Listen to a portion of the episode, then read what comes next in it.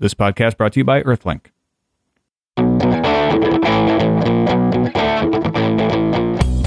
Hi, I'm Molly Wood, author of CNET's Buzz Report. And I'm Tom Merritt, author of CNET's The Real Deal.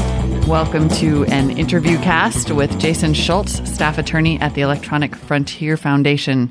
Jason, thank you so much for joining us. Thanks for having me.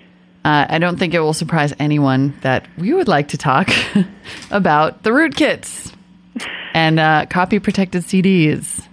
Can you give us a, a quick synopsis of the EFF response? Sure. Um, well, one thing to note is that this has kind of been coming for a long time. Sony, BMG, and some other companies have been experimenting now and again with copy protection on the music CDs you buy in the store, mm-hmm. but nothing like the rootkit. Um, everything before has usually been some kind of mechanism to to simply kind of encode the music in some kind of protected format and then and then leave it alone but this rootkit that um, Sony installs uh, when you put the CD in your Windows computer goes way beyond that. Um, by really installing the set of programs uh, deep within your operating system, then obscuring them so you can't even detect them when they're there, uh, and these programs uh, basically then monitor the activity on your computer. Uh, you know, really uh, in a way that's unprecedented. And our response is that not only is this uh, looking more and more like it's illegal. But it's really uh, just so anti-consumer uh, that I can't even believe that Sony's executives were thinking this is a good business plan for them. Yeah, I, there's been some speculation as to whether kind of the Sony execs even really knew what they were getting into, which I have to wonder about. Um, so what what on what grounds might this be illegal? Well, there are a number of grounds um, that we're investigating actively, and, and we might end up actually filing a suit on behalf of consumers. Um, primarily uh, looking at uh, sort of anti-hacking laws, mm-hmm. and uh, normally a lot of people know EFF often will defend people accused of hacking. Um, but those are people mostly looking for information, sort of trying to uh, look at security flaws. Here, you know, the anti-hacking laws actually could be used for what they're meant to be used for, which is really invasions of people's personal computers uh, and installing software that's uh, not meant to be there and no one ever consented to. Uh, right. So those would be the kinds of laws that we c- would start looking at. But there are also a lot of um, consumer protection laws around deceptive trade practices. Uh, whenever a business sort of sells you a lemon, like as in a car or something, you have a mm-hmm. right to kind of go after them. And and here where we really feel like Sony is selling a lemon to consumers when they um, sell them the CD. There's a very obscure label uh, on the back that mentions there might be some restrictions, and then when you insert the CD, there's this lengthy license agreement with legalese in it that never discloses really what's going on or the danger and risks that consumers uh, are subjected to. And those are really the lines upon which I think Sony has, has violated the law. Isn't that the uh, the key issue here too? Is that Sony has been at least at first resting on the fact that hey we told you there's copy protection and people have been sort of shouting back yeah but you didn't tell me you were installing uh, hidden access to my windows machine and it and and like molly said it almost seems as if sony because they contracted this out, didn't quite realize what the implications of having a rootkit in there were. Sure. I mean, most most of the DRM out there is pretty much snake oil anyway. Uh, and so these media companies buy it up because they don't know what else to do and because they're paranoid about illegal copying. And I think here that Sony might have been sold a bill of goods where they didn't realize how much trouble they were going to get in. They mm-hmm. just sort of green lighted it and, and it got out of control. Um, and yeah, and I think it's coming back to bite them in the end right now.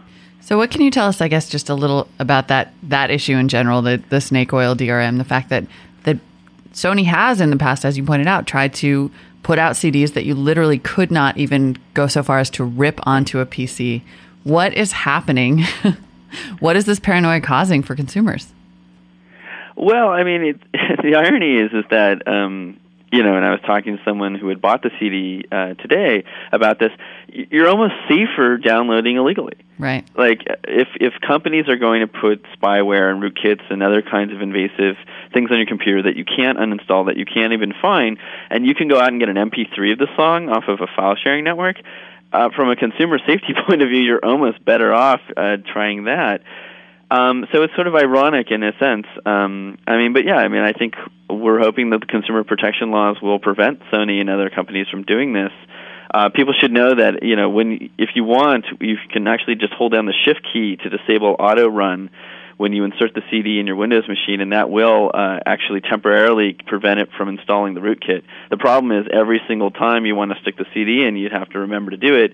If you miss once, then you've already been infected. Or you Right. turn off auto run, which for some people they don't want to do that. They don't want to have to change the behavior of their machine. Yeah. Right, and this is really what it comes down to is this is fundamentally a question of who owns the computer, right?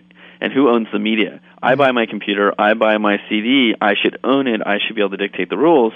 And what we're finding more and more is that companies uh, are trying to extend their reach into your home, into your computer, and dictate the rules of what you can do on things that you purchased. Now, if someone tries to uninstall the rootkit, there has been some talk that perhaps they could be violating the DMCA, the Digital Millennium Copyright Act.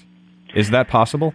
Um, it is uh, depending on uh, how they go about uninstalling it. I actually think, though, a judge is unlikely to rule against a consumer who wants to take something off their computer.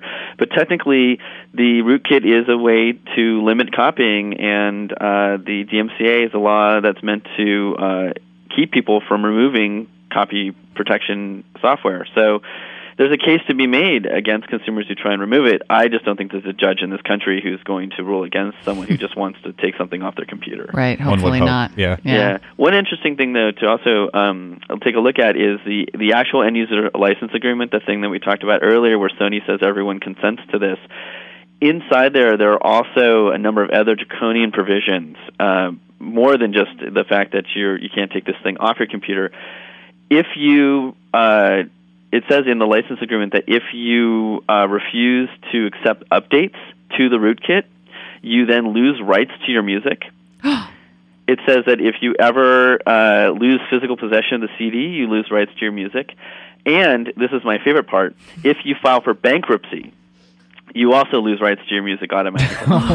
what? What is the idea with that? that they could somehow come back and charge you later, and so if you file for bankruptcy, you, I mean, how does that?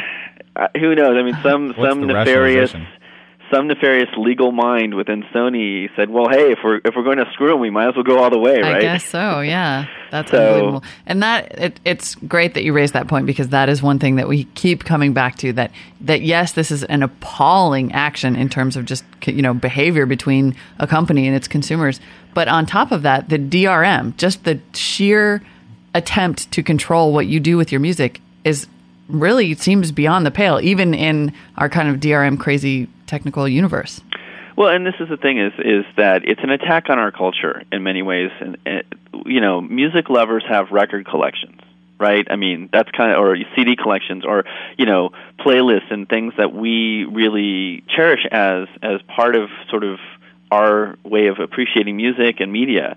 And these kinds of tactics, the DRM, the EULAs, the, the rootkits, all of this stuff are taking that away from us. It's no longer your collection; it's their collection, which you, you know, have the privilege of enjoying as long as uh, they give you that right, and then they can cut you off at any moment, uh, you know, remotely from their central headquarters. Yeah, Well, that that says it about as well as it can be said. Um, Jason, thank you again for being with us. We will obviously be keeping close tabs on uh, pending lawsuits and things of that nature. Thanks for having me. Thanks. Take care. You Bye. can respond to our podcast by calling 1 800 616 CNET or emailing us buzz at cnet.com. Right. I knew that. Bye.